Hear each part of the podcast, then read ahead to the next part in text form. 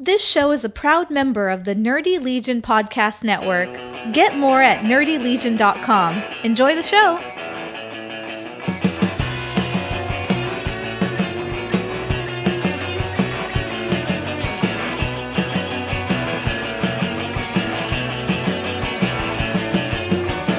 Right, all right, party people in the place to be. Welcome back to Nerds from the Underground. We're back with the spanking new hot banger of an episode. Joining me tonight is, of course, Uh, hey everybody, it's Nalo, and I'm uh, really, really excited to get deep into these books where it's really going to be a ride. yeah. Why don't you go ahead, lay out on the table what we got in store for all the nerds tonight? Uh, yeah, I'll kick it off. Uh, you can get into the details of the creators, but we are reading Shipwreck by uh, Warren Ellis, as well as The Black Monday Murders by Jonathan Hickman. Right, so we're getting really dark and really esoteric with some sci fi and some horror. Starting us off, like Nalo said, we have Shipwreck, published by Aftershock, written, of course, by God himself, Warren Ellis, with art by another God himself, Mr. Phil Hester, with colors by Eric Gapstur, colors by Mark Englert, lettered by Marshall Dillon, and covers and original art by Phil Hester. Dr. Jonathan Shipwright, sole survivor of a very unusual and very secret shipwreck, doesn't know where he is. Seemingly trapped on an endless road in pursuit of a saboteur who holds the key to his salvation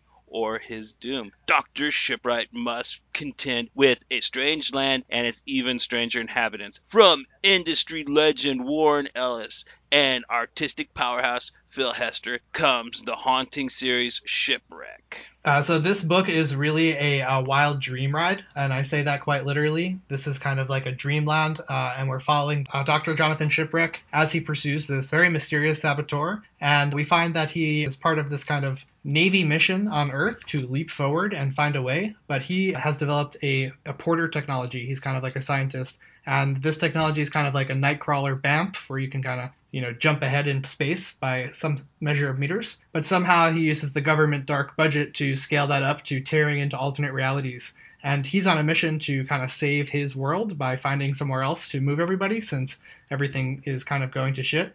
And it immediately just starts to realize that one, people actually live on this alternate Earth, and two, it is a desolate wasteland. It is dystopia, and it is surreal. I really like that you brought up the whole dream like feeling to it, but at the same time, it's very nightmarish, more than just like a regular dream. It's fever dream. And honestly, this book kind of makes me think that this is what being schizophrenic might feel like, because you don't know if Dr. Shipwright is sane, you don't know if he's dead and in hell, you don't really know anything about what's really going on in this book and it's very well presented. And the crazy thing is is the world itself is just as schizophrenic and unpredictable and really unknowable as he is. Like Nalo said it's very desolate. He wanders around and he finds these places that look like cities but I mean they've just been ripped to hell. But this is supposed to be a better version of earth that he wants to try to bring our people to because our earth is dead. And it's more like he found a gateway to his own soul is kind of the, what I took away from the book. It, it's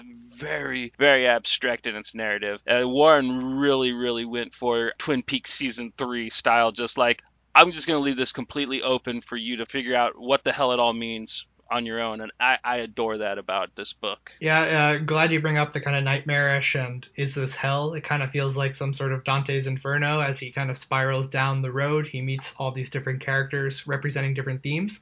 And the first one he meets is the inspector, uh, very kind of Kafka esque like, this uh, just mysterious governmental authority. And uh, he already knows everything about the main character. And the first issue is actually called Augur, spelt A U G U R. And the first one of the first things the inspector says to him is, you know, I always thought that it was spelt that way, but what happened to you is A U G E R, auger, which is about a hole in the ground where a airplane crashes. And this book is called Shipwreck. And he goes on to explain what the augur that the title is, and that is actually something Roman, something that divined the future from the flight of song and birds. So kind of, you know, this human t- trend to just connect the dots and see patterns. And he goes on to tell them how you're the survivor of a saboteur who crashed your mission. And as a reader, it really feels like this is an augur. We are the augur. We're just meant to try to connect the dots in any way we can, interpret it in any way we can, and it's very film noir like. So in our last episode, we talked about Gideon Falls. having all these kind of David Lynchian themes. Where this book actually is like watching a David Lynch movie. You have no idea what's happening to you. There are strange, you know, overtones of the government, the Air Force, nightmares, surrealism, demons, conspiracy and it is just like a full on experience and elevates comics to a new level. And also, there is an ever presence of birds themselves in this book. There are constantly in panels being referenced. And there's actually, it's in the second issue, I believe, where they show the air burial with the birds eating the corpse. And you find out where these corpses come from, and uh, it's this strange, demented style of art. This lady who supposedly works for the government is supposedly a spy and an art. It's really hard to really wrap your head around, but at the same time, you just can't stop thinking about it. At least I can't. I every time I read this book, I I glean a little new something out of it, but I still don't you know know everything about it. And uh, that that's what I love is a book that can just keep you coming back. And every time you're you're still scratching your head going like man I, I got to figure it out.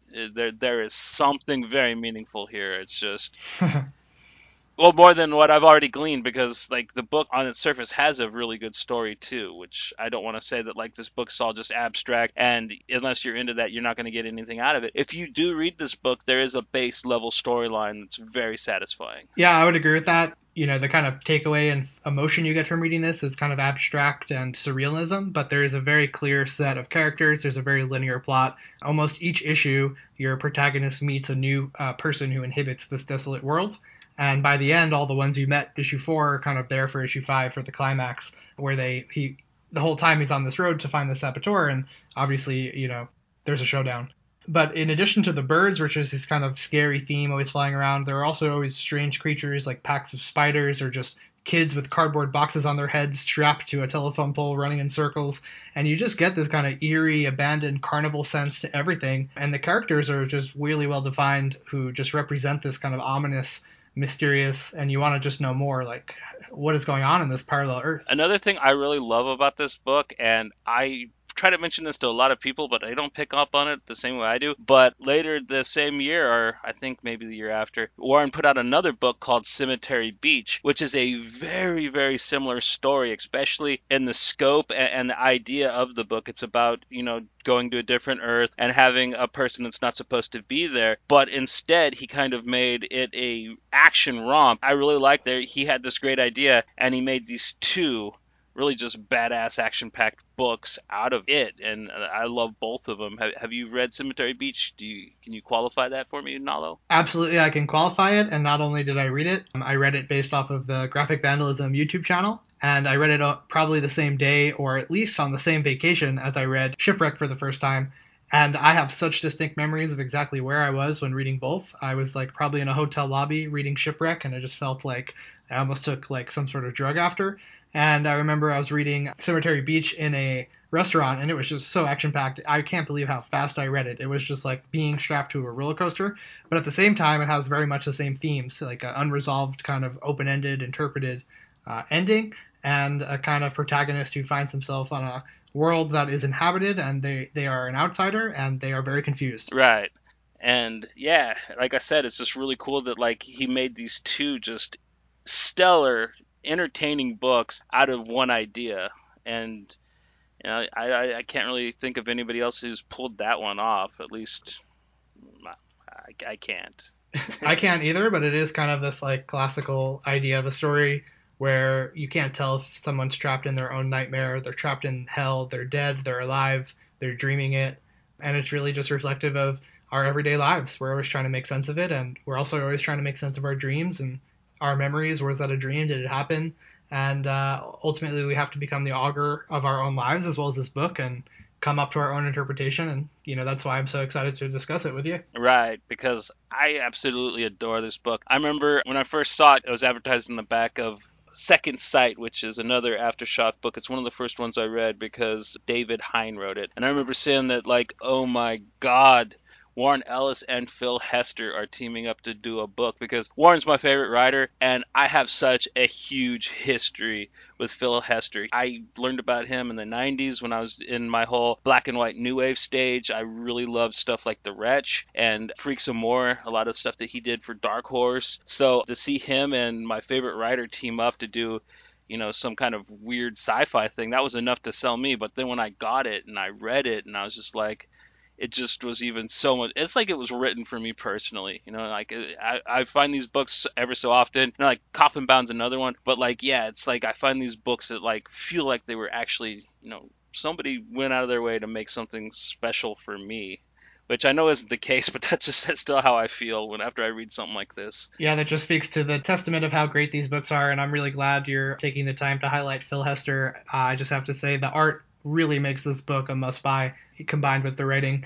Every single page has a radically different color palette. Usually the two colors picked radically contrast and it adds so much to the confusion, the surrealness, but also really defining this world because it's so desolate. Uh, you have abstract elements, but then whenever the protagonist, uh, Dr. Jonathan Shipwright, meets a new person, you know, they're in this kind of crummy motels, they're at some sort of like weird scientific junkyard, and uh, there's always something creeping in the background that feels a little off, and the art just really kind of adds so much to the experience. And like we talked about a little bit last night on Twitter, this book has one of my favorite panels ever. You somewhat mentioned it earlier with the kids near the burning schoolhouse with the cardboard boxes on their head doing the maypole dance with down power lines. I, that is just such a shocking but just beautiful visual that Hester gave us in that and like I I will love this book just for that one panel alone forever. Like I want that on a t-shirt. I want a big print of it to hang on my wall. That is one of the greatest pieces of art I've ever seen in a comic. Yeah, I mean that panel alone, it, they, it's unexplained. It's essentially a throwaway panel. It doesn't contribute to the core story, but it adds so much to the world of curiosity, like what is going on in this Earth? How did it end up in this place? And that panel even speaks to today. You know, metaphorically, schools are closed, kids' dreams have come true in a kind of unfortunate way. School's canceled, and you know what's really going through their heads. So that image is timeless. You know, we could probably make historical references, what it means, artistic interpretations, and it's just so shocking. And I think a lot of this book has art that's just like, wow, what, what is what is going on in this world? Yeah, I mean, the whole road trip when they're in the car together that whole sequence is neat. Like they drive by the Easter Island heads, like you see wrecked battleships and like the Golden Gate Bridge busted in half. I mean, you just get to see these really neat visuals that some of them aren't in America, you know, like the Easter Island heads. But there's a scene earlier where the Inspector is talking about basically those things existing to show people where they're headed on the road. So you you got to understand that this isn't our America, even though it takes place here. So yeah, dude, just on the visuals alone, Hester should have gotten an award for this book.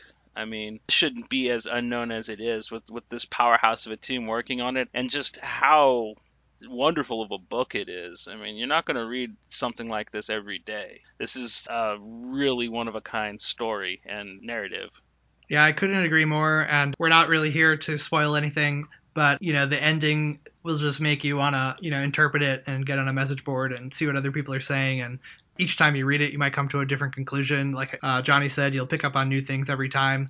And I think that uh, what keeps you coming back is that you find new things each time and you can come to a different conclusion each time and you know that's just really a work of art and that's what we're here for probably my favorite run in he had on the road was at the kid at the hotel and uh, if you could tell me something i don't know i'll knock some money off of your room. And he tells him all these weird facts about this moon of i think it's one of jupiter's moons. And the kid's just so blown away he gives him the room for free. But he tells him like dude but when you leave this room do you actually see anything interesting in your life? And it, it, it's just such an offline, but I mean, it just hit me in this weird way that's like, wow, that's it's deep, and I don't get it, but I, I love it still. you know what I mean? Uh, it's kind of a cynical take, but it's kind of like you know we're discussing all these crazy facts about this book, but you know, for me, I can't even go outside right now, so there's not much interesting to see out there in reality.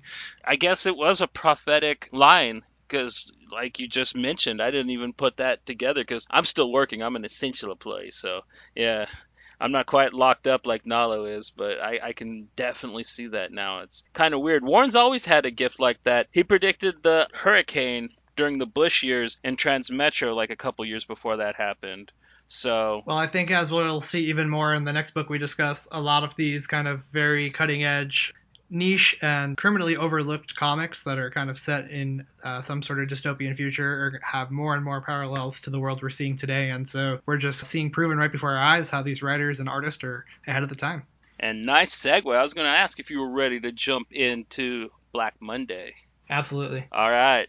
Next up, we have a book published by Image Comics. It is The Black Monday Murders, written, of course, by Mr. Jonathan Hickman, with art by Tom Coker, colors by Michael Garland, and letters by Rus Wooton. And there is no solicit on this book, so you go ahead and just jump right on in, Nalo. All right, everybody. So, The Black Monday Murders by Jonathan Hickman. As uh, maybe you do or don't know, uh, when a day is called uh, the Black Date, that's kind of a reference to the stock market crashing. So, uh, just from, uh, very recently, we had a Black Thursday. I think Black Monday might have been during the Great Depression in the 20s when the stock market kind of crashed. And this book is an alternate history, maybe not an alternate history, an occult version of history, really looking behind the curtain of how these kind of events are potentially orchestrated by elite families and looking at the kind of economic academies, I think they call them, around the world and how they are all actually dabbling in the occult and paying sacrifice to a god called Mammon, which is a reference to kind of Greek god of greed. And this is just a no holds punch to the face of a very occult take of how the world of finance operates and how it affects everybody.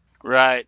And I also like how the history kind of throws back to prehistory as we know it. They talk a lot about Sumeria. They talk about the the images that the weird occultic symbols that Jonathan Hickman comes up with showing up in old Sumerian plates. And if you know anything about Sumerian lore, uh, you'll know the story of the Anunnaki, who were a group of either interdimensional or people who came from someplace else who actually created the human race to be slaves to mine gold for them. This is literally one of the most ancient beliefs in the world of where humankind came from. So the fact that he kind of nonchalantly winked and nodded that whole idealism into the story was really neat for me. But like Nalo was saying, you get you get really interesting looks into it's very cynical and it's not very nice towards the people who work in these institutions, but it shows how cutthroat finance and things like this are. And if you ever had friends that were worked in there, you'll know a bit about this. But this one goes for broke. This is basically like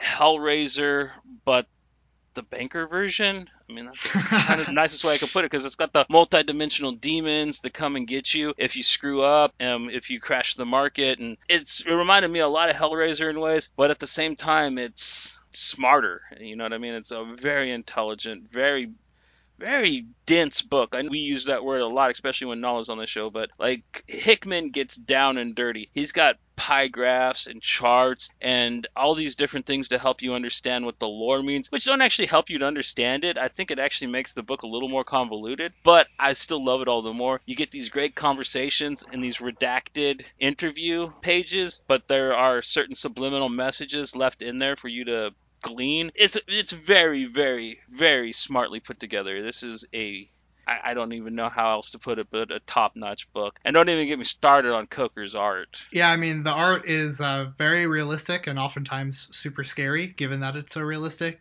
But the writing is, yes, we use the word dense, but I would say extremely complex. And that's very, for me, complex and complicated is very different. Complicated is kind of like, you know, a whole pile of wrenches tied together. Uh, complex means you know that actually there is a whole system, and Jonathan Hickman really makes you work. You got to read all these kind of data pages that he's now famous for, um, and look at these kind of symbols and connect the dots which character is who, and kind of understand their history. That's semi tied to real history. We have like names you'll recognize, like the Rothschilds potentially. Uh, these all these kind of banking families, and he uses these kind of tropes that we now even see being featured in his X-Men run of these kind of mystic characters that will be all white, um, even in their skin tone and, and uh, fashion. We see that in East of West. We have these kind of cryptic languages, and that language that we refer to is actually meant to be like one of the oldest languages known to history. So it's kind of hinting that these families have access to some sort of hidden knowledge. And something that struck out to me is the subtitle or tagline, at least of volume one, is a story of human sacrifice. And you usually think of uh, that as something like a Jesus Christ figure that sacrifices themselves for the greater good but this is a much darker take. This is about how, you know, everyone's getting sacrificed so we can extract all the wealth we can. um, as this kind of elite class. And I think it's in volume two, they tell a story about a mountain in Spain where they used all the natives to kind of mine silver. And when everyone died, they just imported more slaves from elsewhere. And it really shows this kind of very disturbing look at how these banking families they will just sacrifice everybody to get as much wealth as they can and you know it's a lot to over. Yeah, and there's a lot of truth to it. There's one page in particular where Detective Dumas is interviewing the Russian guy, and he does the little sigil, and he's got the guy banging his head. Just his demeanor. You think this is about a murder, but it's not. It's about murders, an endless number of them. The history of Wall Street is written in blood. It is an industry built on human sacrifice. And I don't think truer words have ever been put in, in a panel of a comic book. I mean, do you, brother? Uh, not at all. And in terms of truth and fiction, one of my favorite pages of the whole series is actually right in the opening of issue one, where it's set during the uh, 20s crash. And they show that this very wide urban legend that bankers, traders were jumping out of windows due to how they couldn't handle the reality that the market just changed so dramatically so quickly. And then he shows this data page of actual things from the real internet with the URLs, so you can check it out. And one of them is a finance forum of someone saying, I have a great idea for a business. We could have a really reputable fact checking site, and we always tell the truth until we want to spread a lie. And everyone will believe it because we always tell the truth. I think people powerful would pay a lot for that service. And then we see right below it on Wikipedia or something like that a quote saying it's an urban legend that traders jumped out of windows. And he's kind of this juxtaposition of like, well, it makes you think like this fact checking site that is currently real is that actually owned by somebody that is using it to spread a lie because you're supposed to trust them. And you know that blending of fact and fiction is what I really just love in art and gets me going. And speaking of the art, I love the kind of subtle visual cues that they give you. I like how the color palette shifts between when you're dealing with the noir side, the detective, the like the real stuff, and then when you get into the more magical side, it goes from like, you know, browns and kind of earth tones into like these really deep reds and kind of blues when it's going into the magical and you're hanging out with the the rich kids. I really enjoy when books do that. They have like this really nice nice subtle way of letting you know that like hey you're no longer in even what's considered reality in this story type of visual cues and I, I see a lot on like Twitter and social media people complaining about like photorealistic esque art and how it you know it's not in the vein of what comics should be. But the faces on this uh, series, they're so realistic, and we get the, all these kind of boardroom meetings where you just see the tone and emotion between like the very powerful words these board members are spitting at each other, and they make these very aggressive faces of like smugness and pretentiousness or irony. And I just think that adds so much how realistic it is. And there's a show that I'm in love with on HBO called Succession, very much like this, doesn't have the occult angle, but kind of based on the Murdoch media empire and all the kids fighting with the board and that show is actually has Will Ferrell as an executive producer, so there's this undertone of comedy, cynical comedy, and you know we kind of get that in the facial expressions of the characters here because it is all mostly based in like meeting rooms and boardrooms and fancy apartments. I'm not the world's hugest fan of photorealism, but I wouldn't really say that that's what Coker does here. I mean, his art's, in my opinion, it's a bit more polished version of what Sean Phillips does with Brubaker. It's not unlike Michael Lark's art. It's just more polished. So yeah, absolutely. It's very much the overall delivery is very similar to like what you get in criminal but specifically i was referring to like just the facial expressions in the boardroom and for me they just seem like so accurate to how i've seen people in real life look on their face. Right. Like the facial expressions are great. There's one in particular where the i keep forgetting his name the russian guy that who gets arrested. It's towards the middle of the book where they kind of talk to him about doing something evil and like the way that they you don't even see the grin. It's covered in darkness but the way that the eyes are drawn drawn, you can tell that he has just the most evil, shit-eating grin you could think of, and it's actually a very off-putting panel. So I'd rather have something like that in a book that hits me as hard as this than you know have some cartoonist drawing it. You know i like i will say the art in this is not for every book but for this book i think it's very fucking necessary. You know my previous comments were about the boardroom. We still get a bunch of like interdimensional scenes in idea space or concept space and they have diagrams going along with it where you know the real world is linear But for example, like the Berlin Wall transcends time and space as an idea, and this concept that somehow you know we could have meetings inside ideas, or board members could disappear into this conceptual realm, and you know the art definitely provides this kind of you know surreal sci-fi esque settings for you to read those scenes in. And it's all just rendered so beautifully. Like if you're just getting into comics and you want to read something that's smart and sharp and just looks beautiful, this is a perfect book to pick up. I mean, honestly, it's very smart, but it's not impossible to understand. I think that anybody should be able to just dive into this book personally because I'm not the world's biggest finance guru. I don't really know anything about it, but this book really, really speaks to me, and I think that more people should be reading it because it's pretty big, but I don't know. I still hear more people talk about X Men than Black Monday Murders, which I'm sure his X Men's great, but I guarantee you this book shits all over it in the story. yeah, you definitely don't need to know anything about history or finance to get anything out of this book. You can find tons of things that will relate to you as a reader in your everyday life or in some sort of movie or conspiracy theory, just as ominous forces that somehow control the market. And, you know, these days it becomes clear that even the experts in the market don't understand the market. these days you get paid to buy oil, the government's printing money, and you know something's up. And this book gives an entertaining light on some sort of you know escapism, but kind of giving you a way to grapple with you know this abstract financial world. And for those of you who have some sort of uh, education or employment related to this industry, you're going to get even more out of it probably. So if you're new to comics, if you're not new to comics, this is a real book to check out. It has such depth that you, you know, the last episode with the books we talked about are just one of the best comics out. These two books kind of like should be in the textbooks of like top tier comics of this is introducing ideas, art, concepts, and we could talk about it all day. Right, right. But for now, that was Black Monday Murders, and I really, really enjoyed talking with Nalo about it. It was very superb. I really love his reactions to the books we read. He's really becoming one of my favorite co hosts. But until next time, I'm Johnny. You can find me on Twitter at JohnnyAlpha81 and on YouTube at Graphic Vandalism. I'm Nalo. You can find me on Twitter at comics underscore finance. Maybe YouTube soon, but until next time, party people, and thank you for having me again, Johnny. You can also find the show at Nerds From on Twitter, and we are a proud member of the Nerdy Legion Podcast Network. So be a pal and check out some of the other shows on the network. We don't hate if you trade weight. We out. Aloha. Peace.